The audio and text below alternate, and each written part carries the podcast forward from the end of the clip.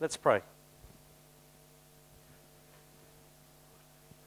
Holy Spirit, we pray just come fill this place. Come fill us to overflowing.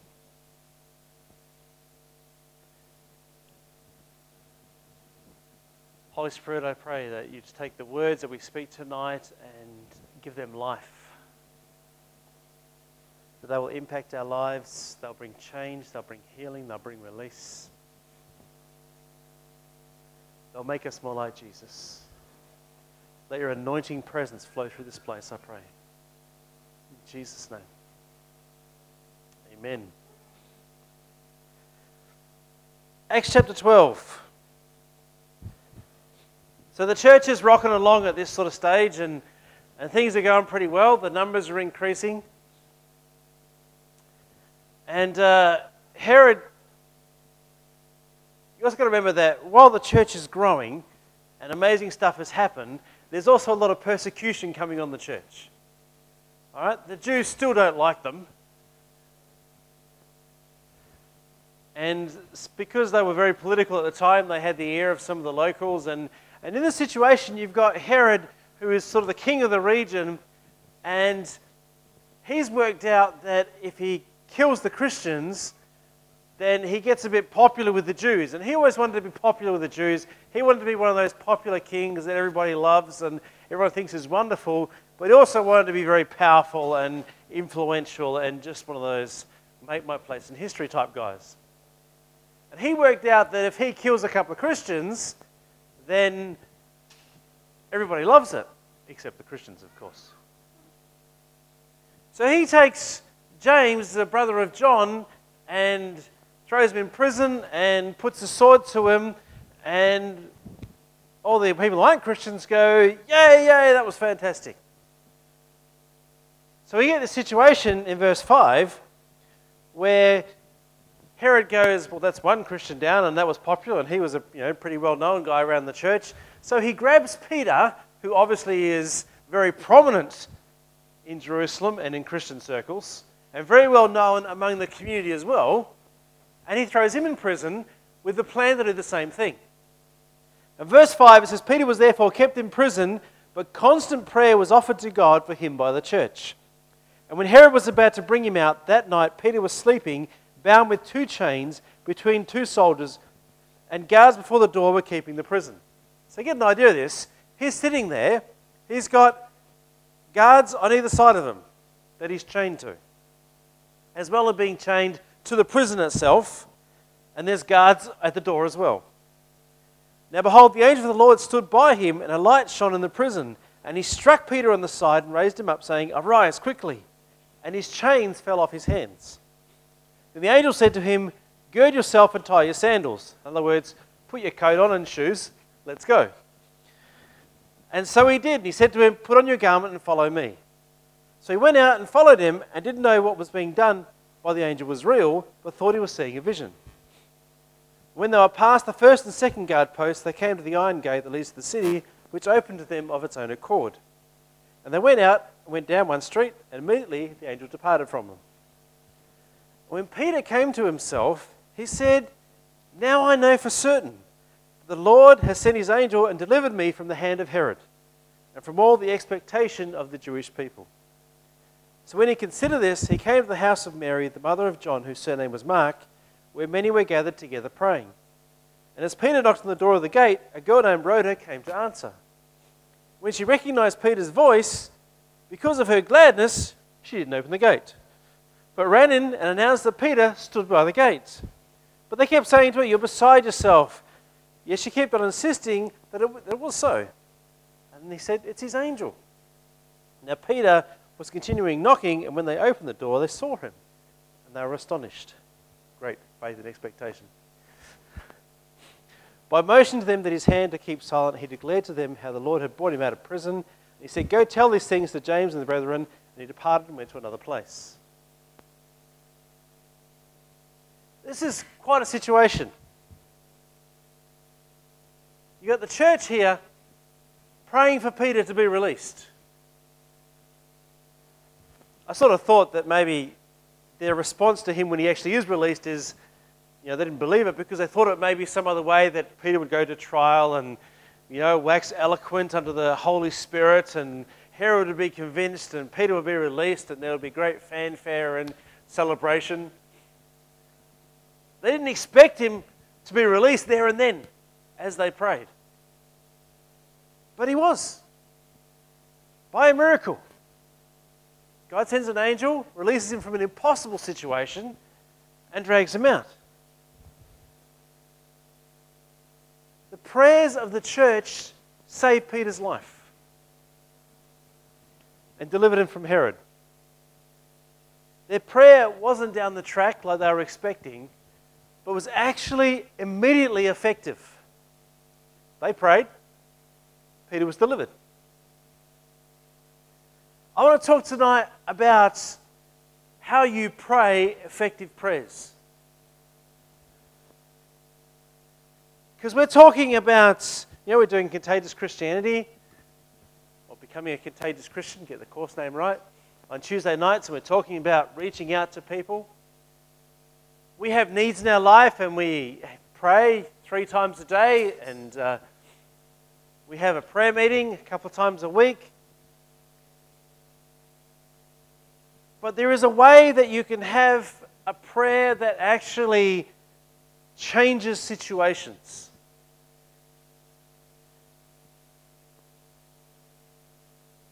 A prayer that gets people saved. A prayer that changes people's lives. A prayer that changes your situations.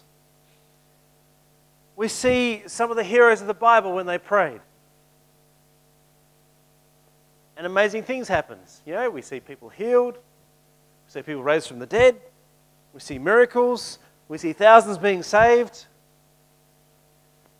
But I think that sometimes we think, well, that's them and that doesn't work for me. I've prayed and nothing happened, so for whatever reason, it doesn't happen for me. They're special. And even though sometimes we know in our heads that they're not special, we still think they're special. We think they've got something that we don't have. And in some ways, it's true, they have got something that we don't have. But here's something really exciting you can have it. You can walk out of here praying effective prayers. Convinced? No? Hanging there, waiting with bated breath? Let me tell you about a place called Angolo in Guatemala. Angolo is a place, um, go back about 20 years. Angola was a place that had about a population of about 20,000 people it had three prisons in Angolo, and the prisons were all full. In fact, they were so full they used to have to send prisoners off to the neighboring towns where they had prisons because they couldn't contain the prison that was there. Angolo, in Angola, they served a god called Maya. And Maya basically is a god of drunkenness and perversion. All right?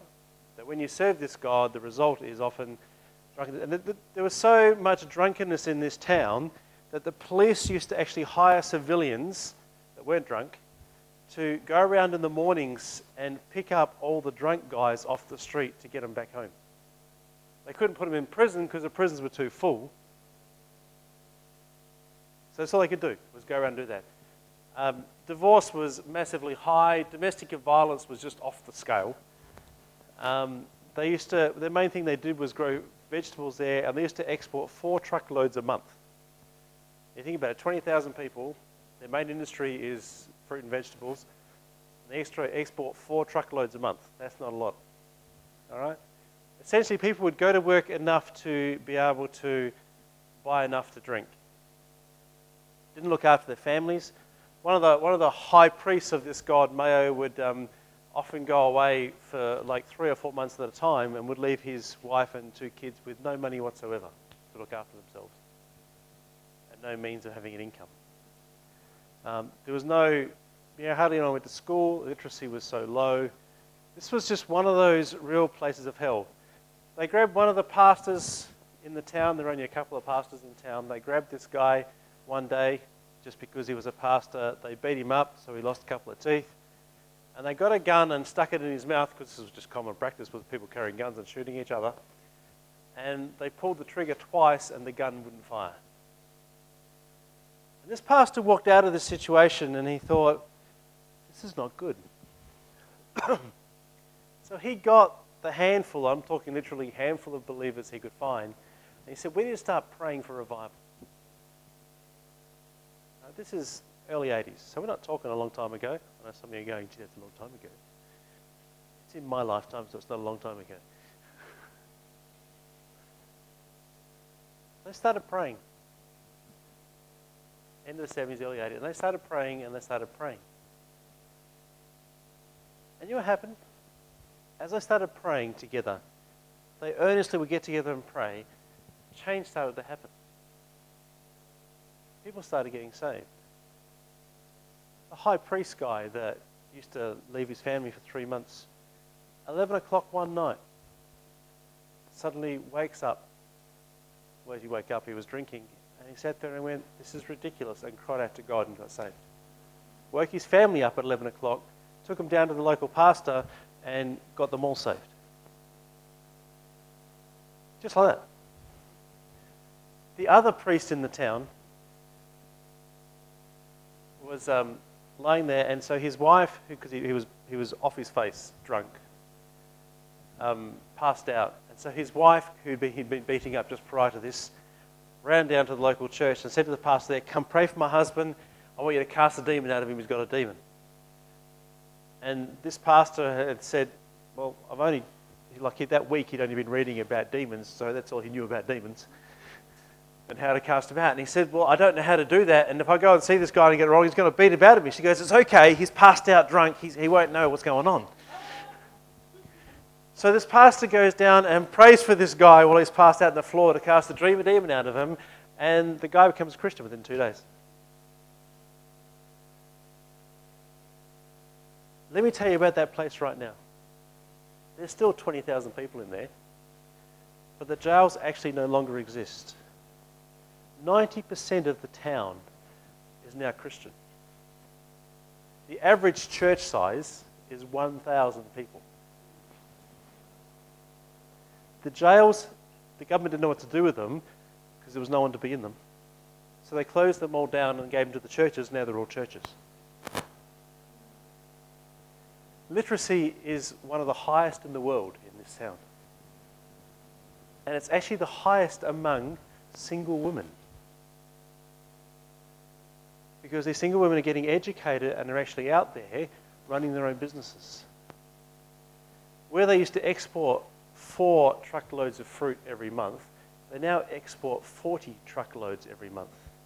But what's amazing about these fruit and vegetables, and I saw, I wanted to bring some pictures in, but I couldn't get a video that was in English to be able to do it. But the carrots are like the size of my arm. The cabbages are so big they don't fit into the baskets. There's no unemployment. The divorce rate is zero. Where there were 30 pubs, there's only two left. And the whole town's been changed. They now are opening Christian schools because they want their kids to have an education, not just an education, but a God based education. Because they want what has happened in their town to continue on. As you drive in and out of Angolo, there are massive signs that say Jesus is Lord of Angola. Where there used to be big statues of this Maya god, they're all completely gone. All those who are left worshipping Maya have moved on to the next town because there's no room for them in town anymore. The whole place is transformed. What changes a place like that?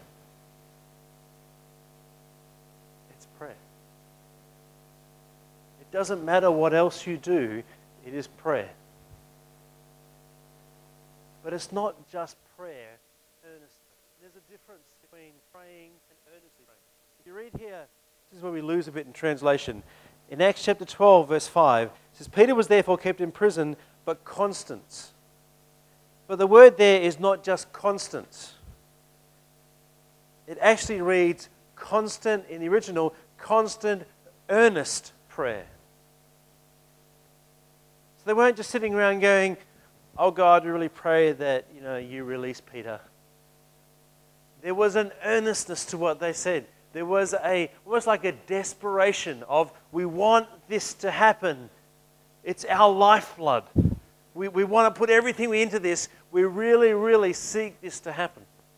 And as I thought about that passage, and I thought about earnest prayer, and totally separate to that was I was reading the story about Angolo through a whole other thing and so on, and about the blessing of God that comes through that. I really thought, you know what? We, we pray as a church, but I don't know if we pray earnestly. I remember talking to, to Pastor Gideon, who is pastor of the church in Singapore, I'm in Singapore, in Indonesia, in Medan when I was over there. And they came over, you know, they're a nice church of 40,000 people. All right? Um, the thing about Medan is that if you don't, aren't Indonesian, you can't live in Medan. All right? Even as, as a Westerner going in, I have to be in a walled compound and I have to be escorted and everything else. I can't just be there. All right? This is a, when you talk about Christianity not being welcome, this is one of those places where anything to do with Westernism, that's what Christianity is associated with, is not welcome. And yet 40,000 people are in that church. That 25 years ago had 25 people in it. That they're sending out 200 people every three or four months to go and plant churches right across Indonesia. And they're running out of town so fast that they're now going into Timor and doing the same sort of thing. And he was over here and we were having um, lunch, he and his sister and, and Dale and I. And and he said, he said, one thing I've realized, that you had been here for about a week, and he said, one thing I've realized about, about Australia is that people don't need God. He said, they've got medicine, they've got technology, they've got jobs, they've got this and that. He said, where we are, people haven't got anything, and they need God. He said, how do you guys do it when there's no need? I said, Well, that's one of the challenges we have. I said, There is need. And there is need. Because we all put our little you know, facades up of uh, driving into our garage doors, and we put our garage doors down and we all smile. But the moment the garage door goes down, the fight starts, and the, dispute starts, and the brokenness starts. I mean, I actually regularly, but I don't understand how people live their life without God. You know, I grew up in a Christian home. I had God in my life at a very young age. I don't understand how you live your life without God. Like, who do you talk to? Is the voice in your head? I don't understand that. It must be so lonely. It must be so empty. You know, we live in a city where you open up the newspaper and there's never anything good. I don't watch the news anymore because there's never anything good. No one has anything good to say about anyone. How many people have been killed through violence in the last couple of weeks in our city, in our state?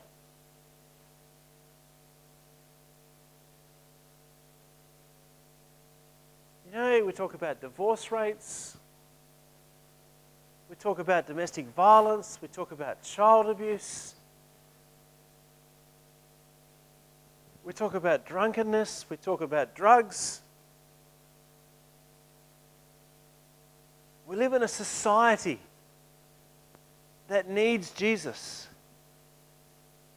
But you know what? I don't think society is comfortable. I think the church is comfortable. It's not society's fault that they don't know Jesus. I believe it's our fault that they don't know Jesus. Because it's our job to take Jesus to them. It's our job to be earnestly praying.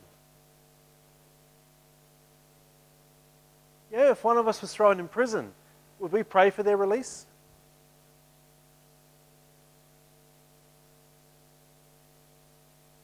Or would we go, what did they do?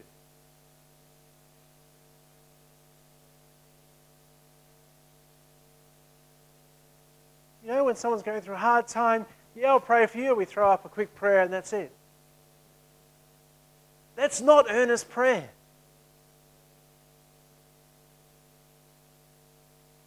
And we wonder why we, we struggle in financial situations ourselves and wonder why we struggle with relationships and we struggle with sickness and so on.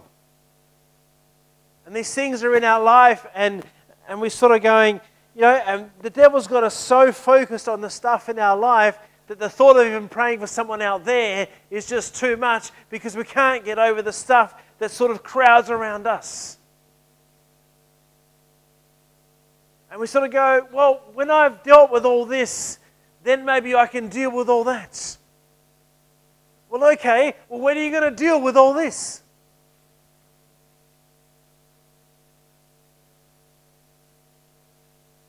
Because the devil's plan is that you never ever deal with all this so that you never ever get out there.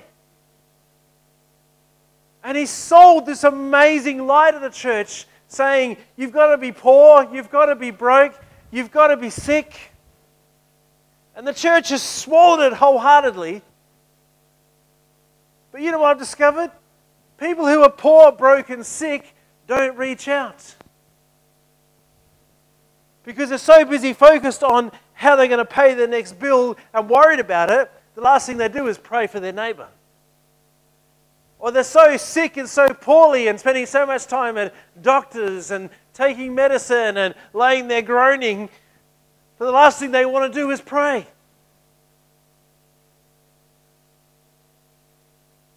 And He keeps bringing stuff into our life and stuff into our life, and we keep taking it in.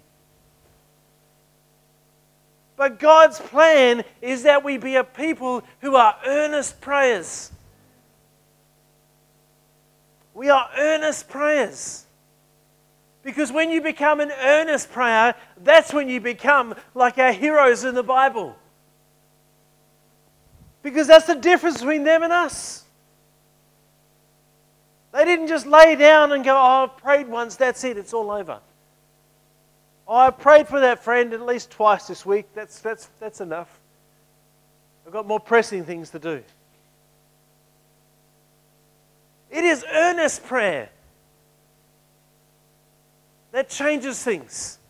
Let me help you understand why. It's not like God is sitting up there going, I've got this stuff I know you need.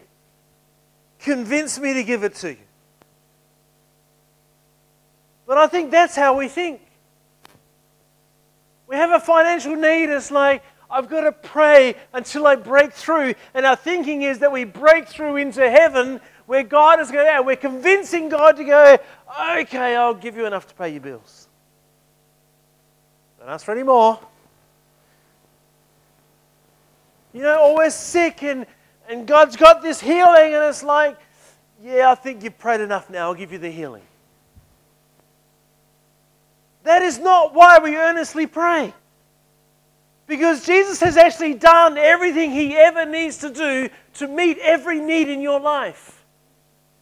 He has done everything he ever needs to do for you to be completely healed. Because he did it at the cross.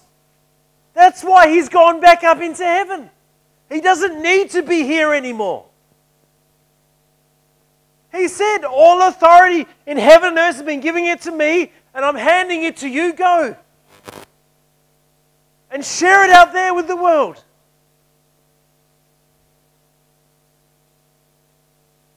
He's given us the power and authority. And that is why we need to earnestly pray.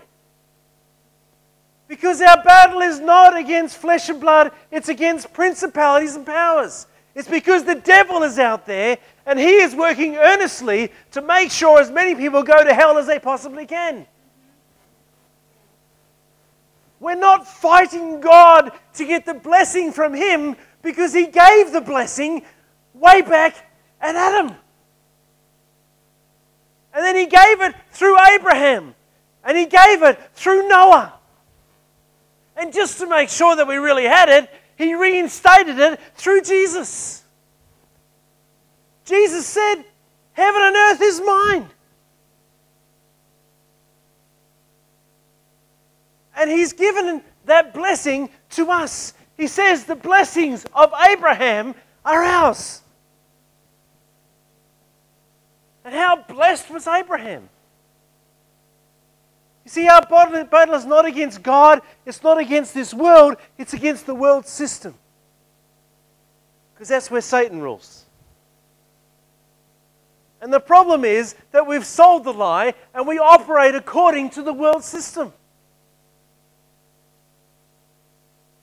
Whereas we're here to change the world system into what it should be. And the way we change that is through prayer. Let's go over to James. Down near Hebrews. If you hit Peter, Revelation, you've gone too far, need to go back a bit. If you're on the phone, it's down the bottom of the list.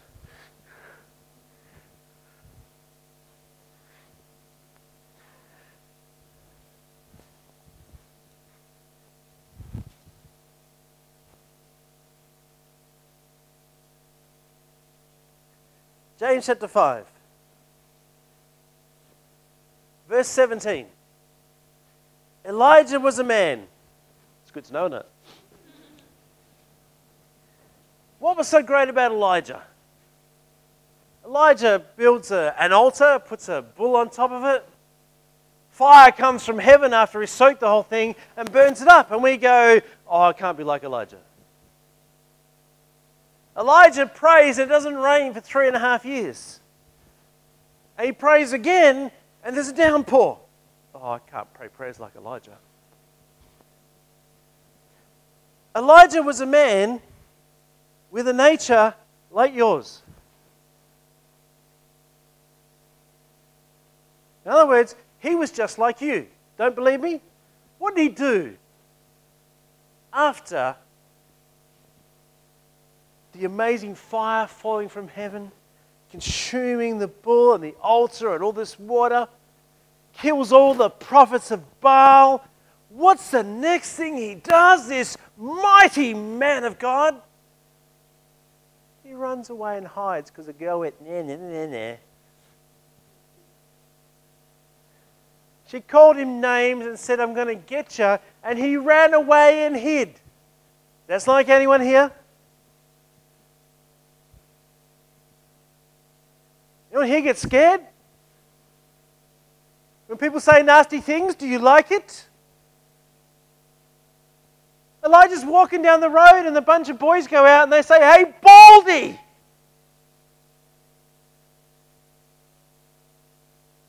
And you know what Elijah's response was? One of compassion and love. No. Call me names.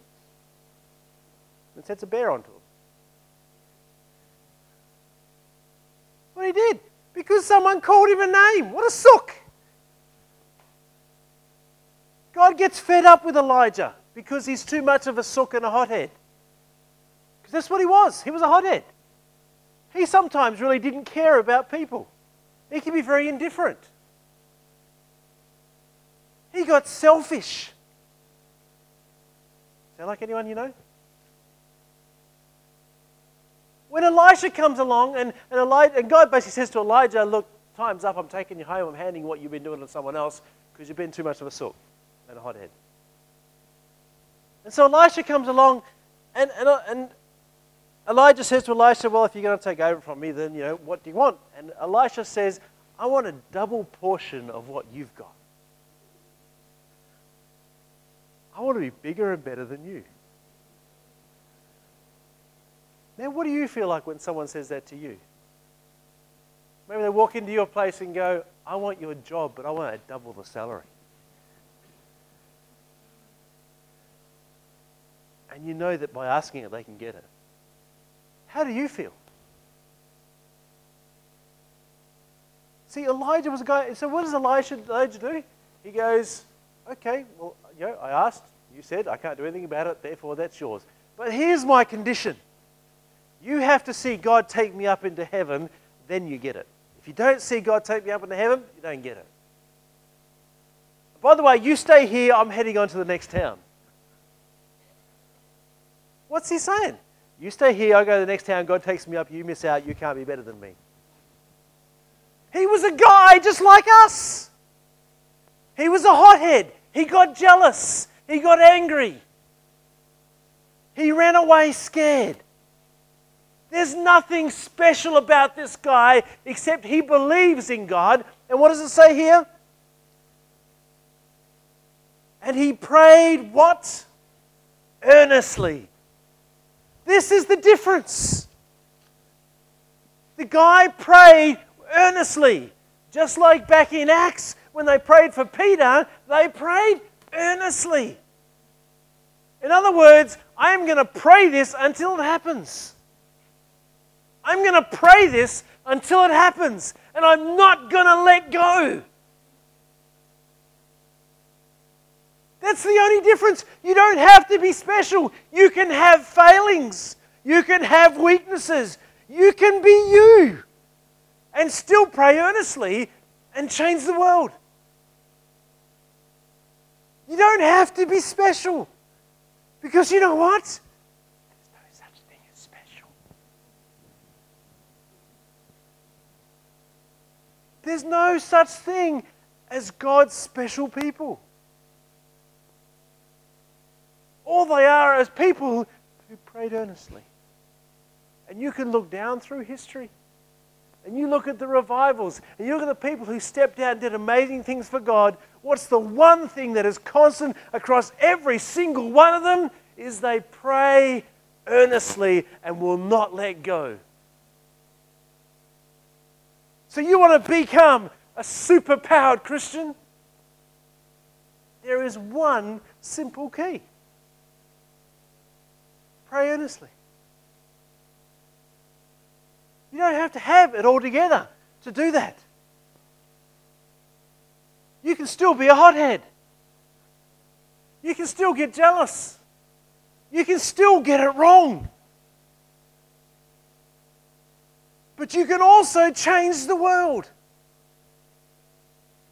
by praying earnestly. Read the bit before this, the verse before it. It says, Confess your sins to one another and pray for one another, you may be healed It's a good thing to do. But what's the next bit? The effective, effective, fervent prayer of the righteous is what? Powerful and effective. Or it, you know, it says it avails or achieves much. I was looking up that word avail. and I've lost where it is on my notes. Anyway, it's in there. I was looking up that word, and achieves much. And you know what it says? That word, when you combine those things together, what it's saying is when you get this, this fervent prayer going, when you get this, I'm going to pray until I see this happen type prayer going, what it does is, if you look at the words and their meanings, what it's saying is like this mighty force comes into being and causes this thing to happen. That's the English translation.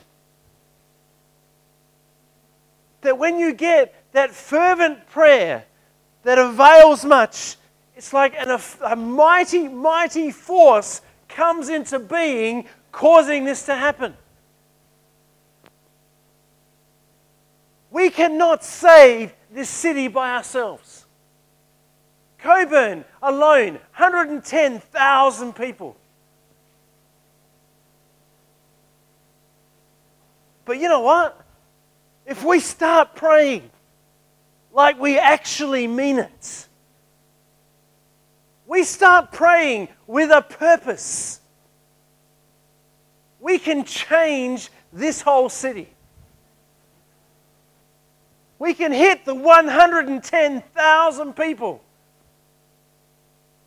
that they can all know Jesus or leave town. We want them to know Jesus. We can change this city. Let me tell you how to do it. How do you be an effective prayer? First of all, a couple of things. Number one, you need to know God's will. You need to know that what you're praying is God's will. Right? You cannot pray if it be your will, God. Because there's no faith in that. Because you've got to pray with faith. So you can't pray if it be your will. I had a great story this week.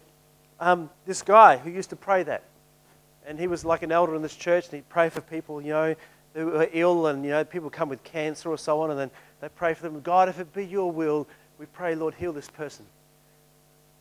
And then he got cancer.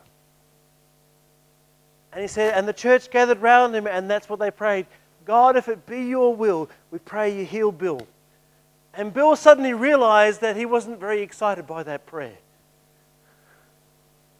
Because it was one thing for someone else, you know, if it be God's will, but he said, I wanted it to be God's will that I was healed. And suddenly it wasn't acceptable that it might not be God's will that I get healed.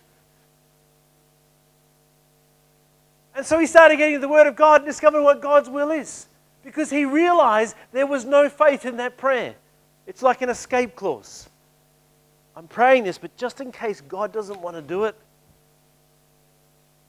know what the Word of God says. God's Word says things like, It is God's will that none should perish. So, therefore, when you pray for people to be saved, you can be 100% sure that God wants them saved. So, you're praying His will. Yeah? And when you take on healing, you take on finances, you do it the same way.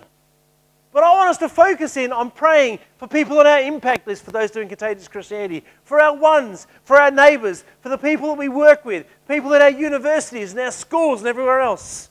You can change where you are by praying. I read a story this week about a place in, in America where there was a prison. It was one of those prisons where they turned over the head warden of that prison about every three years because no one wanted to be in this prison. It was the worst prison in the US.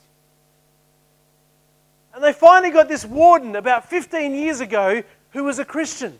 And this guy started praying into the prison. And he started praying into the prison. And this is one of those death row prisons, all right? Where you go there and you tend not to come out for a large part of it. Or you're there just waiting until your trials uh, end so they can kill you.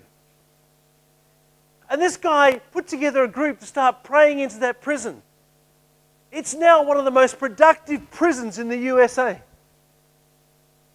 What they do is they have this whole ward where they, where they pray into them and pray into them, and they get them saved, and then they send them out in twos and threes into the other sections of the prison to evangelize those areas. And about half of that prison is now Christian. There's no more stabbings. Violence just pretty well is non existent. The whole place has been turned around because one guy said, I'm going to pray.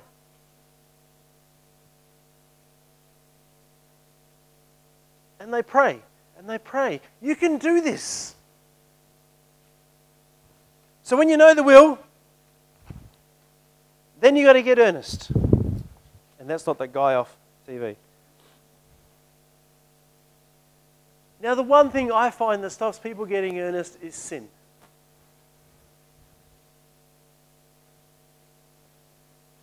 Great quote I heard a couple of weeks ago. The devil is so much of a liar, he'll talk bad to you about yourself. He will come and tell you how you cannot pray because you aren't worth it. You aren't good enough. You've got this and that in your life, and you did this and that. Therefore, how can you come and pray? Because it says the prayer of the righteous is powerful and effective. He'll come and talk bad to you, so much so that you'll feel so bad you'll go and sin again rather than praying. Because that's his tactic. Well, let me take you through that tactic. First of all, everything the devil says is a lie, right? I'll try that again. Is there anything the devil says that's true? Okay, therefore, everything the devil says is a lie, right? All right. So when he comes and tells you how bad you are, is it true or not? Does it sound true? But it's not, is it? He makes it sound good. It's a bit like the preacher when he's preaching and, and he says, you know, has a weak point, and so he highlights it because he's got to shout louder at that point just to make it sound like it's more authoritative. If the devil says it and he's coming and telling you, you can't ask for that, you can't pray that, look at what's in your life, you've got to sort yourself out first before you can go and do that. It's a lie. Don't believe it. Because the moment you confess your sin, where is it? So you don't have it anymore. God doesn't have a record. You can come and say, God, I'm so sorry. Go, what are you talking about? So it's not him going. So let the devil have his conversation with his demons. Let them go and obsess over what's happened in the past. That's his worry. You go and pray. I'm sitting down preparing the sermon today, and I'm sitting there typing, and the devil comes along, and I'm, I'm writing this bit. And he's coming along going, Oh, well, you know, there's this and, and I'm going, You've got to be kidding. He is just bold faced. I know I can be grumpy sometimes. I know I lose my temper occasionally. I know I can be short with people. I know I have to repent of these things. But you know what? Big deal. I can still pray. I can still pray earnestly. Just because I have failings in my life and I have weaknesses in my life, it doesn't matter. Because I'm not righteous because of what I do. So it doesn't matter what I've done. I'm righteous because of Jesus Christ. And with that righteousness comes His blessing. And that blessing takes care of my financial needs, and that blessing takes care of my physical needs, and that blessing means I can walk in health and strength, and that blessing means that I can come and I can pray earnestly and kick the devil's butt and bring the kingdom of God from heaven down here on earth and change this city. But I don't want to do it by myself. I want you to do it with me. So I think it's time we stop listening to the devil and stop believing his lies. And when it says that we're like, just like Elijah, we go, hallelujah, because he was a wuss as well, just like me. And he got scared occasionally, just like me. And he said the wrong thing occasionally, just like me. And he got angry with people when he shouldn't have, just like me. But the guy prayed. And when it didn't happen, he prayed again. And when it didn't happen, he prayed again. And when it didn't happen, he prayed again. And it still didn't happen, so he prayed again. And guess what? It still didn't happen, so he prayed again. And it still didn't happen. So he prayed again. And on the seventh time, the seventh time of earnest heartfelt praying, a small cloud appeared. And he went, Hallelujah!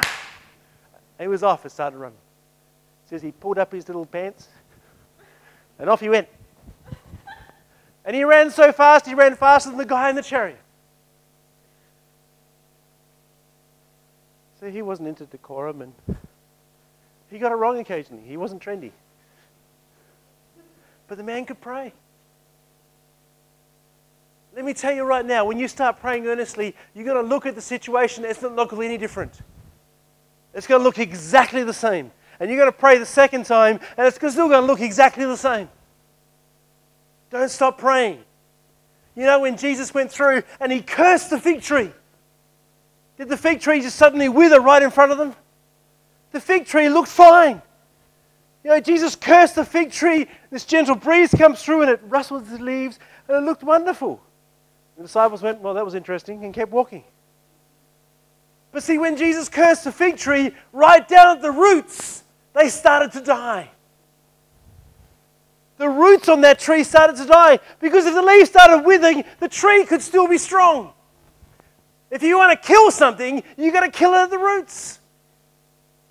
So Jesus curses it, and where they could not see, the power of God goes to work, and that tree starts to die. That's what happens when you pray earnestly. When you speak into people's lives, the power of Satan starts to die in their lives. You may not be able to see it, they may still be rustling around and being all noisy. But the power of Satan is starting to die in their lives because you are praying earnestly. The problem is we stop praying and we let Satan get that hold again and revive it. But we got to pray earnestly. One, two, three, four, seven, ten, twenty, thirty, fifty times, whatever it takes. But I don't want to be sitting here with 50 of us in 10 years' time going, Well, we love God. If there's 50 of us, I want it to be the leadership meeting because we can't fit anyone else in the room. There are 110,000 people in the city of Cockburn alone. There are over 2 million people in this metropolitan area. And our earnest prayers will change their lives. That as we pray, the power of Satan will start to die at the root. And eventually we'll see the life of God in them. But we have to be prayers. We have to be earnest. We have to stop believing Satan's lies where he tries to sell us a quick one so we let go of what he has for us. I want you to look at the person who is next to you in your home, the person who lives across the road, the person that you work with, the person at your university. Look at them. See them. Whether they're in front of you or not, see them in church with you. See them here worshiping Jesus. And pray. Pray with earnestness. Pray with fervor. Pray with a hunger like your life depends on it.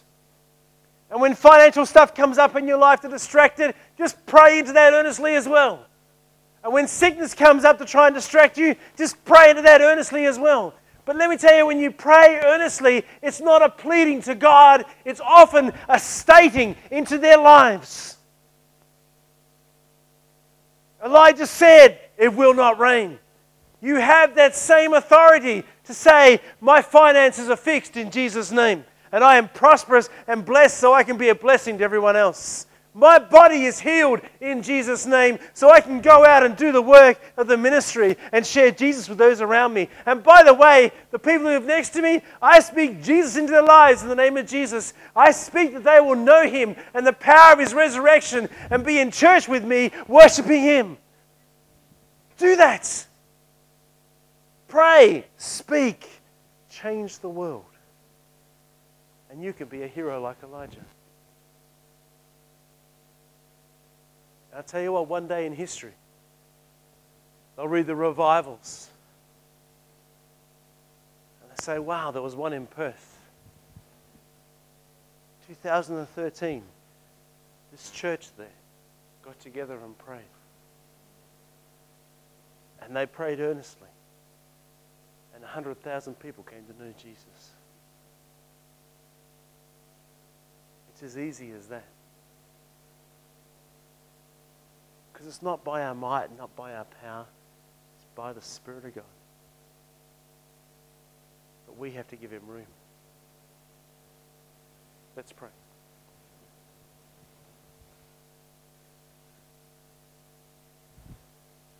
Father, we pray right now